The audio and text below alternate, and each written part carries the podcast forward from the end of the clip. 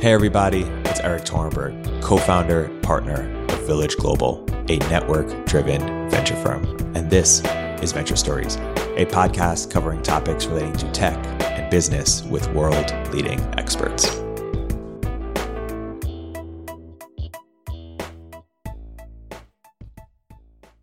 Hey everybody, welcome to another episode of Venture Stories by Village Global. I'm here today joined by a very special guest, portfolio founder and C E O of Pave, uh, Matt Schulman. Matt, welcome to the podcast. Eric, great to be here. I'm excited. Looking forward to it. Likewise. So, so, so Matt, for, for the audience that may be unfamiliar, uh, although if you if you keep track of hot startups, uh, you, you'll you'll definitely know of Pave. Tell us, what is Pave and how you came to start it? Yeah. So Pave is a, a compensation startup. We help companies plan, communicate, and, and benchmark compensation against the market in real time. And uh, it's kind of a funny story how I got into this. A lot of people look on my profile, they see I was an engineer. They're like, how the heck did you get into compensation? But uh, for me, I, I've always kind of been a personal finance nerd. Uh, I was always kind of the friend in my group that would uh, get bombarded with the questions about four oh one k's, I R As, you know, the mega backdoor Roth conversion, stuff like that. So uh, needless to say, I, I spent a lot of my free time making apps kind of in this uh, general realm of personal finance. And after I graduated from college, I spent a little bit over a year traveling and spent a lot of time working on one app that was called Dollar Zed. That was basically a, a personal financial literacy app. That one didn't really take off, but it was a really fun experience. And eventually came to the Bay Area and was at uh, Facebook as an engineer for a couple of years. But you know, I quit a little bit over two years ago in the summer of two thousand nineteen. And you know, naturally, I was uh, sort of pulled back towards personal finance. And once again, took another stab. This time it was on an app called Parable. And, you know, we were syncing with Dwolla, with Plaid. We were kind of making like a, a supercharged mint on steroids. And once again, it wasn't exactly the right model, but uh, it, it eventually led me uh, to having a lot of customer conversations uh, kind of in the fall of two thousand nineteen. So literally two years ago to the day. And a lot of customers started to lend, lament to me about stock options uh, and, and about how just confusing it was and how they're, you know, competing with other companies, big tech companies giving out liquid R S Us and, you know, they're trying to sell their I S Os. Uh, so I thought this was just like a really intriguing kind of initial pain point. Uh, so I really double clicked there. And, and the deeper I got in, the more I realized that compensation is just a, a fascinating discipline. You know, it's the most expensive, you know, item on most companies' balance sheet. It's also one of the most broken aspects of the global labor economy. So the deeper I got in, the more obsessed I got with the problem. And then, uh, you know, the rest is history from there. Yeah, that's fascinating. There's so much we can go, go into from there. Let, let's start with what's broken in compensation today. Well, I'd say the, the biggest thing is that compensation is pretty much offline right now. Uh, if you want to find out how much to pay somebody, uh, you kind of are looking at these offline data sets that are, you know, a year stale. And especially in the market that we're in right now, that's moving so quickly, uh, that's just not going to cut it. I mean, over the last year, engineering salaries have gone up by about twenty percent. So if you're looking back in time, you're just never going to be calibrated with the market. So it's basically this finger in the air exercise. And we're in the dark ages. And, and the key kind of revolution that we're just starting to see now is the transition from the offline world to the online world. So I'd say that's the biggest thing that is just broken with the ecosystem at large. And and what what changes when you can we can, when you can go online? Well, suddenly you can have precision in terms of how much to pay people, and because of this precision, you can use data that you actually trust to back every single offer, every single promotion, and this just breeds a, a new kind of era of of transparency and of fairness, where you can look to the data behind every decision instead of sort of looking to the political nature of how a lot of compensation decisions are made today. And so why hasn't this been done before? Or, or why hasn't this worked before? Uh, maybe and maybe just broader talk about how compensation across industries has has evolved over time. Yeah, I mean, you know, for the most part, like there, there's a couple of incumbent data sets that have been around for a, a few decades, but I, I think there's kind of this underlying force that was uh, has enabled innovation to happen in this space. Uh, and that is mainly that you know, data exists in, in these online systems in a way it didn't before. So on the candidate side, we we now see kind of like Greenhouse and Lever kind of getting ubiquitous adoption. You know, cap tables now, pretty much every startup is using either a Carta or a Shareworks or a Pulley or something in that realm. And this just simply was not the case five years ago, ten years ago. So I think that's the enabling force at a high level, is that data now sits in these online systems and is portable. Um, But what really kind of kickstarted things, I would say, is uh, all kind of the transformations that happened in the labor economy due to coronavirus. You know, we sort of entered this global experiment with remote work, and this experiment has been successful for the most part. We've realized that remote work does work, but that has just wreaked havoc on how compensation works in terms of your philosophy about how much to pay that, you know, engineer that left S F and moved to Jackson, Wyoming, as an example. Uh, meanwhile, we've seen a, a much greater emphasis over the past year, year and a half on uh, diversity and inclusion. A lot of it was sparked by the uh, you know Black Lives Matter movement last summer. So there's just a lot of flux in the labor economy right now, not to mention the whole Great Resignation movement.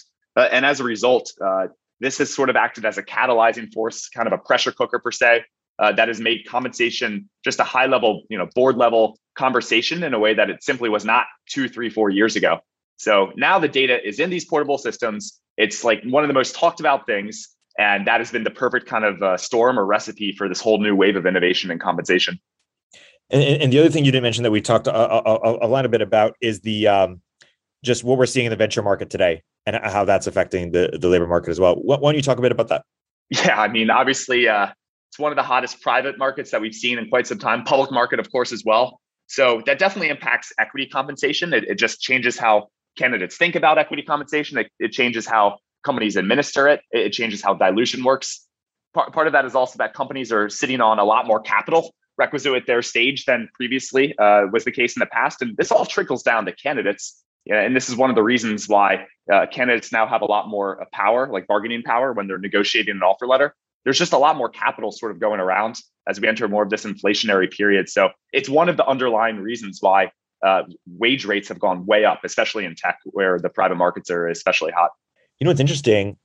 I imagine there'll be a world where candidates are running processes the way, or employees are running processes the way that founders run processes, right? They line up all the companies. I'm going to do it over the next two weeks. I'm going to run a process, and they kind of just run an auction. That's funny. That yeah. yeah. Yeah. I mean, to an extent, I, I think just candidates, like especially the, uh, the the truly high caliber ones, realize how much leverage they have in, in a way that was just never the case.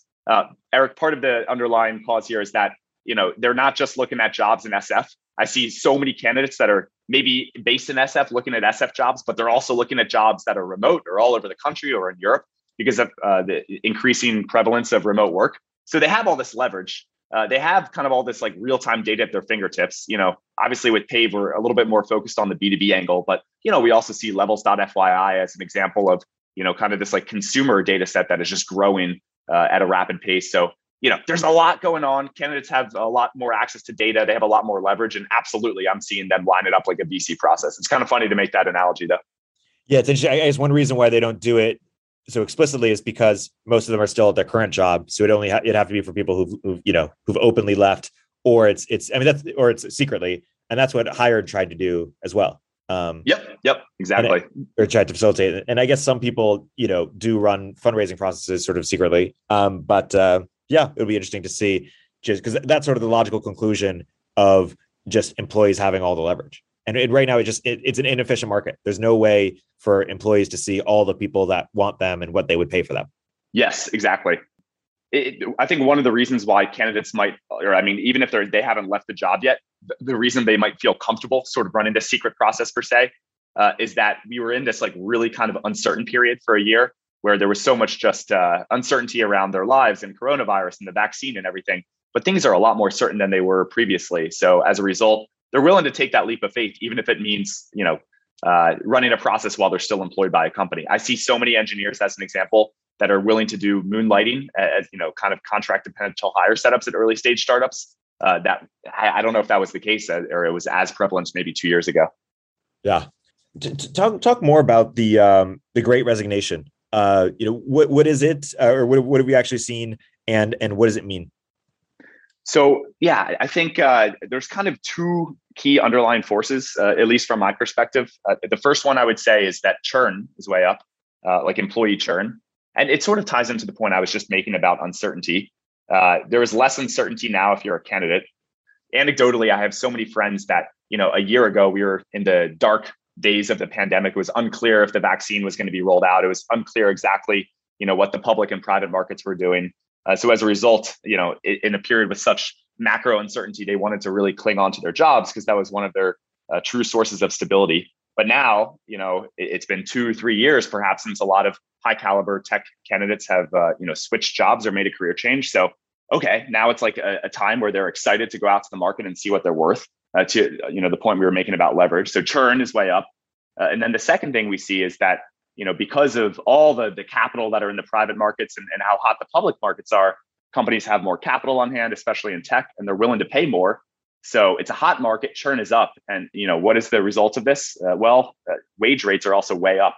I mentioned this earlier, but uh, we see that software engineering salaries are up by about twenty percent over the last year. It's just crazy to see, you know, what engineers are getting paid today. And, and I, I think that's kind of a result of this whole great resignation movement. So as it pertains to churn, we do see that uh, the employee churn rates are about two times what they were at this time last summer, if you think about it, when we are kind of in the middle of the, the earlier days of the pandemic. So yeah, those are some of the high level thoughts on the great resignation.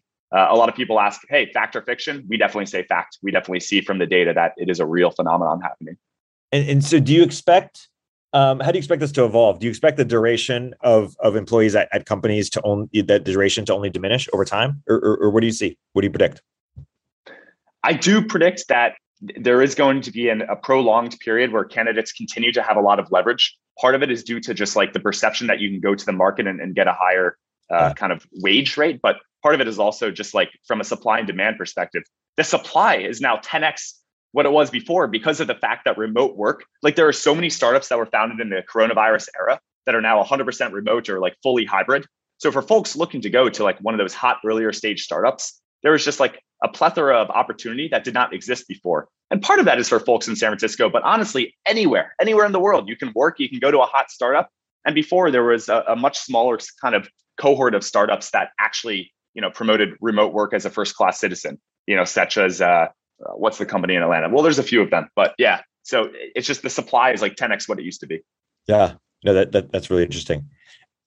Let's, uh, we've been talking about remote versus, you know, hybrid or, or in person, or, or just that, sort of that change uh, in terms of remote work, proving that that that it can be successful, effective for, for lots of companies. Um, of course, there are sort of the age-old compensation practice uh, questions around, you know, how, how do you compensate people who are in person versus remote versus, versus hybrid, and uh, you know, accounting for cost of living. What are people doing, and and what what do you recommend? So, in general, there's kind of two different prevailing philosophies, and it, they're not necessarily uh, you know, mutually exclusive. You can sort of be a little bit in between. But on the one end of the spectrum, uh, you have kind of the notion of like paying uh, based off the localized either cost of living or cost of labor. Usually, cost of labor if you can get data. Otherwise, you can make it a you know sort of an estimate based off the cost of living delta between two different locations. Uh, that has been the prevailing philosophy. Although today there are some companies that say. Uh, and this is more of the free market there. And they say, it doesn't matter where you're located. We're going to pay you the same amount of money. We care about your output rather than your input. So, you know, to summarize, we have on one side, the cost of, you know, labor rhetoric. And then on the other side, we have the free market rhetoric. And um, I think the free market principles were, were generally uh, less prevalent, but we're seeing that they're becoming more and more prevalent uh, today. Reddit is an example of a company that is very public and vocal about the notion of, hey, it doesn't matter where you're located, we will pay you the same amount of money. And with the prevalence of remote work, uh, it has sort of just tipped the markets a little bit in this direction towards this like free market theorem where it doesn't matter where you're located, you're going to get paid the same. Um, and we're we're seeing this in the data too. So an example is uh, we looked at the delta uh, between tier one markets and tier three markets for senior software engineers two years ago versus what we're seeing today. And, and what we saw two years ago, you know, tier one being like San Francisco, New York, et cetera, tier three being, you know, other markets in the United States that aren't as hot. Uh, what we saw two years ago is that it was about an eighteen percent delta. And what we're seeing today is that it's about a five percent delta for offer letters that have been signed in the last three months or so. So this is sort of like a, a macro observation that we are trending in this free market sort of direction where it, it really is just about the output of your work rather than where you're located. Yeah. And it makes sense as the market gets more efficient. If other people are going to pay at market rate, you know, you're going to lose those people unless you, uh, uh, yeah. And so, yeah, it makes sense that the price would, would get bid up in that way. Let, let, let's zoom out um, just in terms of you, you guys are sitting on all, all this data. You know, what what are some of the best practices or, or common pitfalls for, for founders to, to avoid? Well, I, I'd say the number one most important thing is consistency. All the times I see as companies are scaling, they make mistakes because they're are inconsistent practices that are preached between different departments or between different candidates. You know, it, it's very easy in the heat of the moment to make an exception for one particular candidate or one particular manager because, you know, there's a burning need to hide or to hire a particular, uh, you know, role or discipline. Um, however, the, the unfortunate thing about compensation, especially equity compensation, is that a lot of simple decisions that you make in the short run end up being kind of these one-way doors that are very difficult uh, to you know retroactively uh, course correct if possible at all. So you know, for instance, with equity, once you give a grant to somebody, uh, if there's a small delta today between two different candidates because you were willing to make a you know an exception based off some negotiation pattern or something of that nature, if the valuation of the company, you know, two X's, five X's, ten X's, that delta just gets bigger and bigger over time. And it's not like you can erase that kind of gap in the equity. So uh, th- the point that I'm making here is I strongly recommend that founders have some sort of, you know, consistent philosophy that they preach between different candidates, between different departments. And it doesn't need to be overkill. It doesn't need to be like a ten page document, but something as simple as saying, hey, we look at market data and we've made a decision as a company to pay, I don't know, the seventy-fifth percentile for cash and the, you know, ninetieth percentile for equity or something like that. Uh, it, it's just like a strong, strong, strong stance that you can make that doesn't take that much time to do in the short run and will save you so many nightmares in the long run, because, you know, inevitably at any company, people become close with each other. And when you're not there, you know, as the founder, they're going to talk by the water cooler and eventually they're going to talk about compensation. So if you're, if that makes you squirm, if you're not comfortable with that, it means that you probably don't have fair, uh, you know, practices in place today. On, on that note, you know, some companies have experimented with compensation transparency. What, what is your sp- perspective on, on that in terms of people, you know, people at the company? Well, in, in general, I, I I tend to be a very transparent person, not just with the compensation, but with everything. Uh, as it pertains to compensation, our, our company mission is to make compensation more transparent and fair for all constituents, you know, that being candidates, employees, uh, founders, uh, managers, et cetera. However, I, I do respect that different companies have different philosophies and stances on exactly what level of uh, transparency they, they want to sort of abide by. Uh, so we respect that. We respect that there are different types of businesses, different use cases, and in different contexts where you might want to share the fully diluted share counts or you might not want to. Um, we do sort of view there uh, being a, a minimum bar that all companies should abide by. And, and we have a blog post on this on our website, but uh, there is kind of a minimum sort of standard that we expect people to listen to. Uh, but for the, the ultra transparent things that we see from companies, you know, GitLab, I know, has always evangelized this notion of being ultra transparent. Um, it is up to the company to determine the culture that they want. Uh, we're willing to support that. But in general, we do want to see a movement in the industry where we move towards transparency and towards fairness. Do you do you see um, or believe in the concept of, um, you know, there was a meme, right? The ten X engineer. But like, to the extent that there are super, you know, LeBron James makes a lot more money than, you know, uh, someone else, Kyle Kuzma or whoever. On, on, do equivalents exist among uh, employees? And um, I guess that, that's just a risk in terms of transparency. If, if there's just vast differences and they're not easily explainable in the way that, you know, it's easier to explain LeBron, perhaps.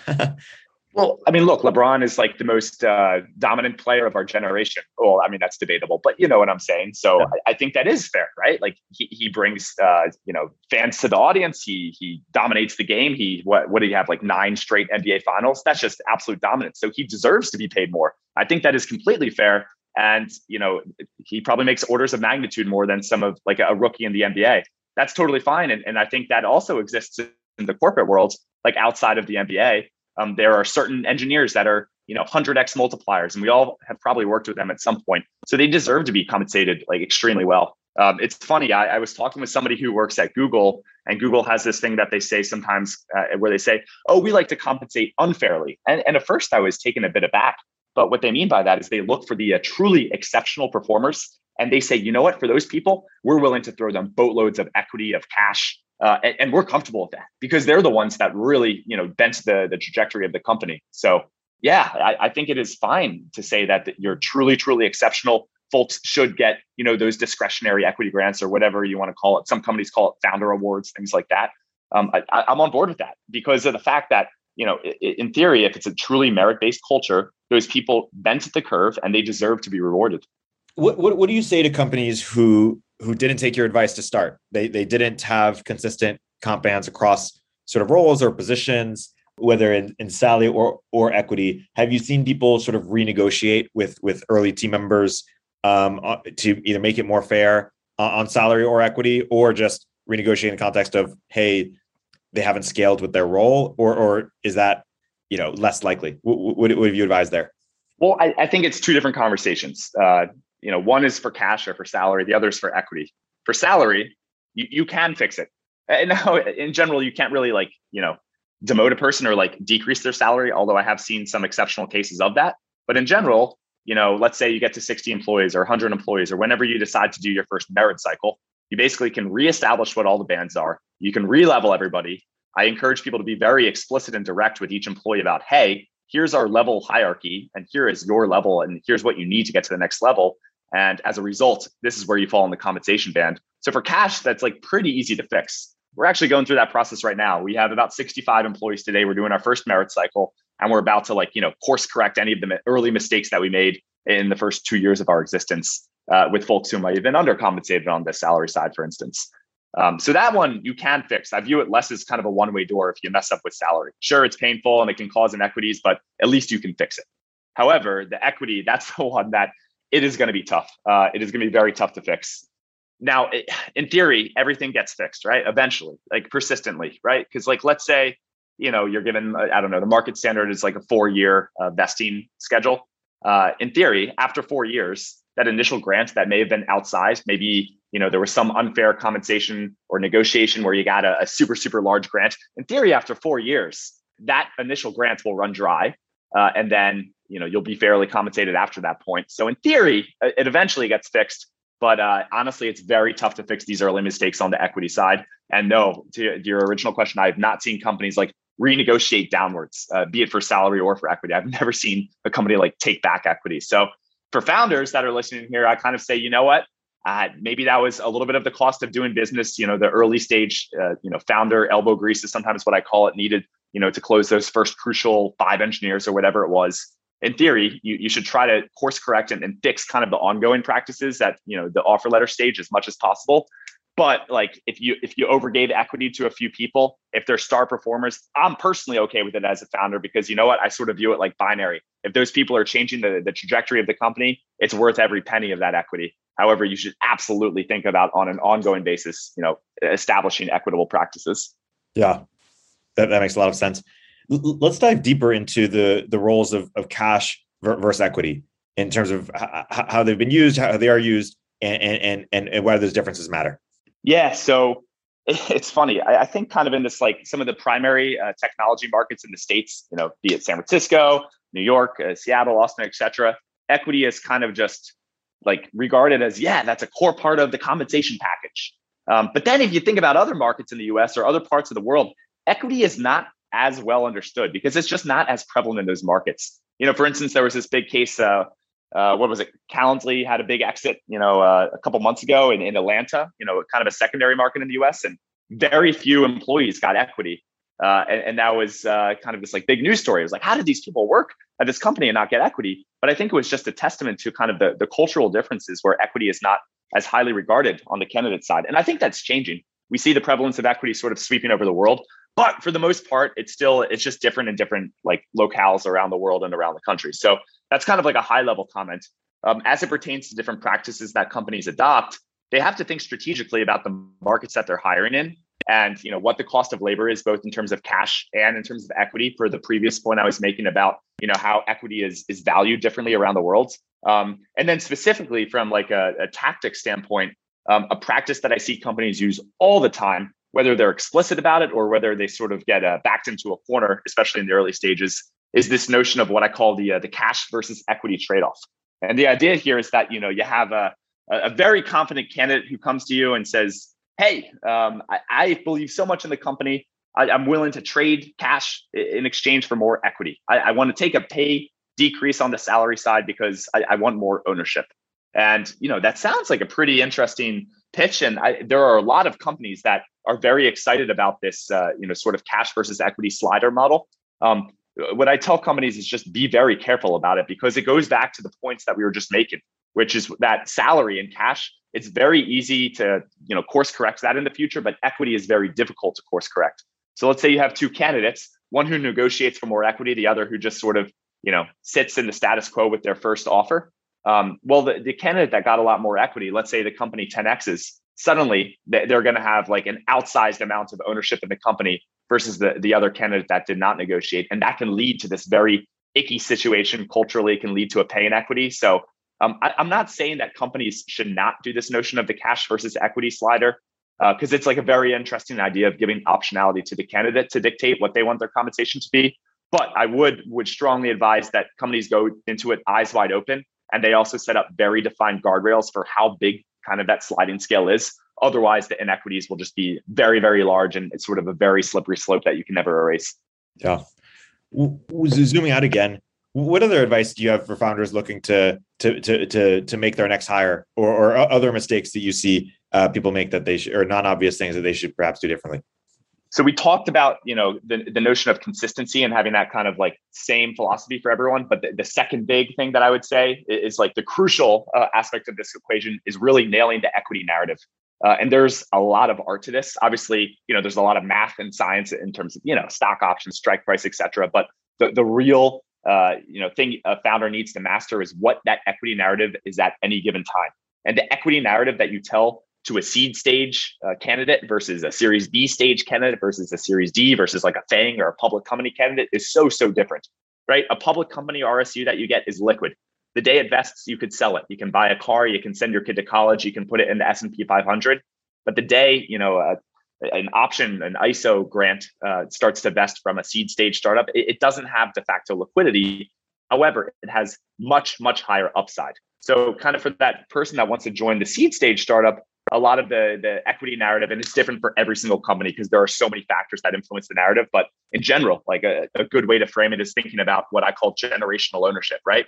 Um, if you want to change your life, but not only your life, and but your, your entire family's life, your kids' life, you need ownership. Ownership is the key to doing that. And that's what you can get at a seed stage startup. So, you know, a lot of my rhetoric in the early days was, was all about that, as well as just ownership in the company and the uh, ability to really, you know, dictate what the company does in the future. Um, now we're kind of at the Series B stage for us. And, and my equity narrative or the rhetoric is a lot more about the sweet spot. That's kind of what I call it now. It's like, you know, the company has been a little bit de-risked, right? Like we have revenue, we have a team, we have executives, uh, we have good fin- or uh, good financing behind us.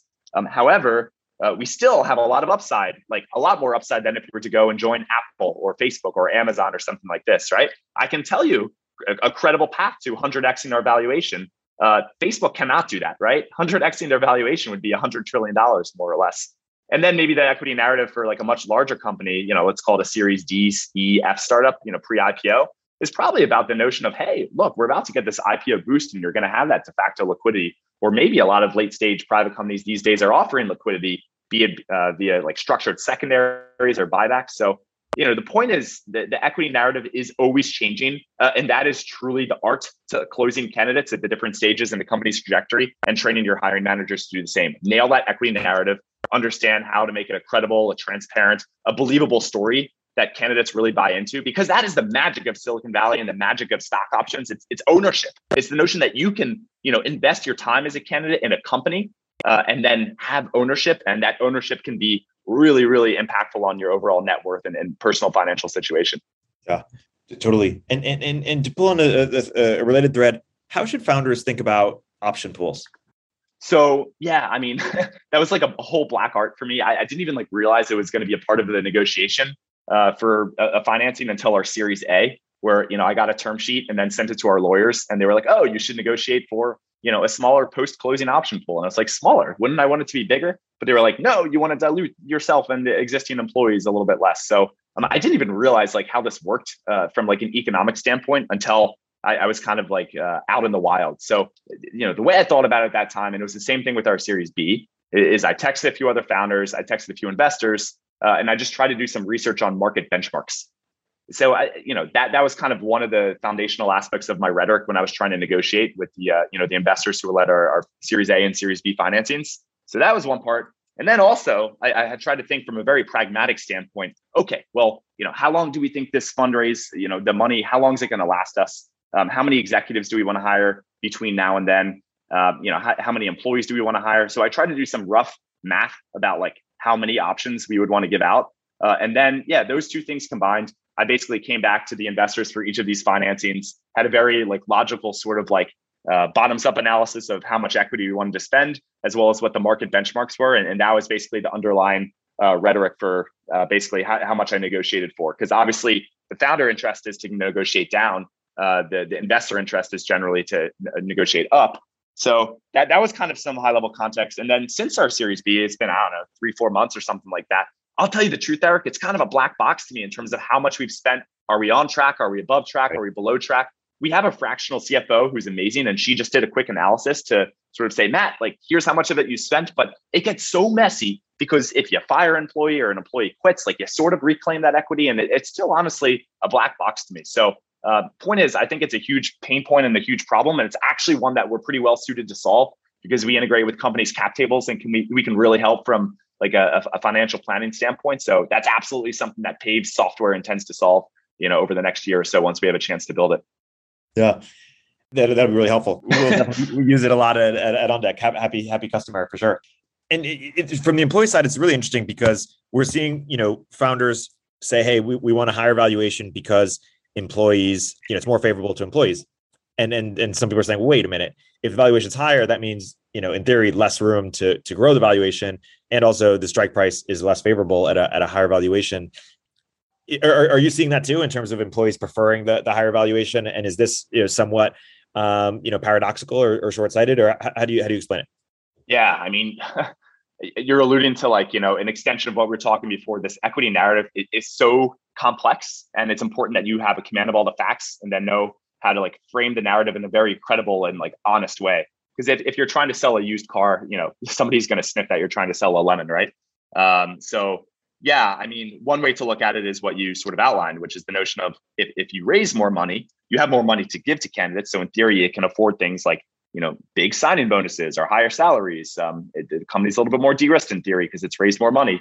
Um, also, like, the gross equity value of the grants that you can give based off the latest sort of, like, market assessment of what the company is worth, the, the gross equity values can be much higher.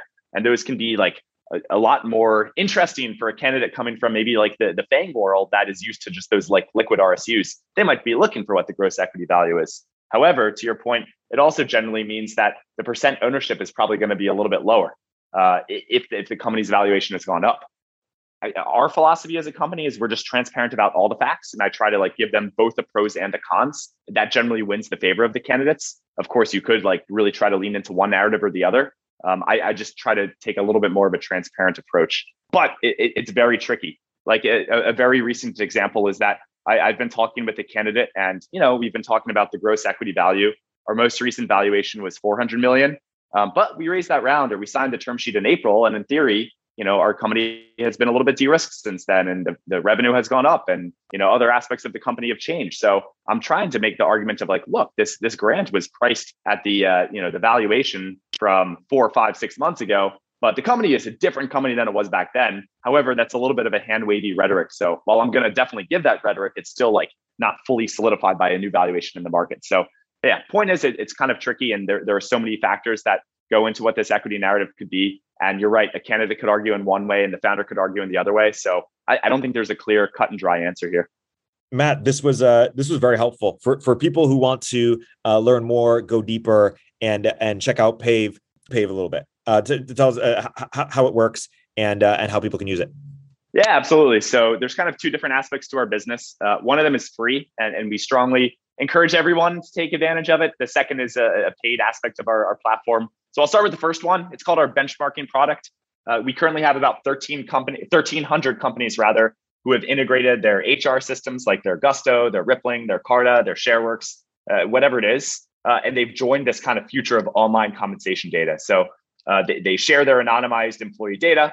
We do all the hard process to integrate the data, to normalize it, to, you know, handle the, the leveling of employees between different companies. And then we expose this kind of uh, aggregate market layer where companies can see, you know, what is a software engineer making today in San Francisco or in Austin, Texas, or, you know, a V P of marketing in Boulder, Colorado. So um, that is free. The, the price to play per se is integrating your systems. And, you know, we're currently at about thirteen hundred companies, like I said.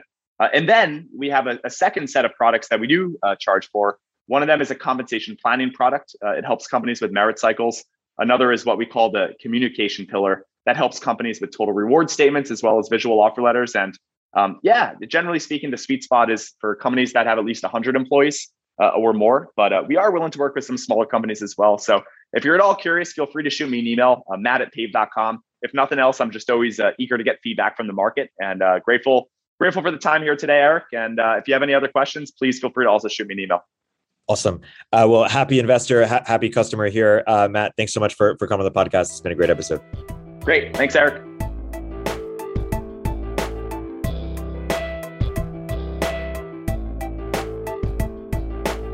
If you're an early stage entrepreneur, we'd love to hear from you.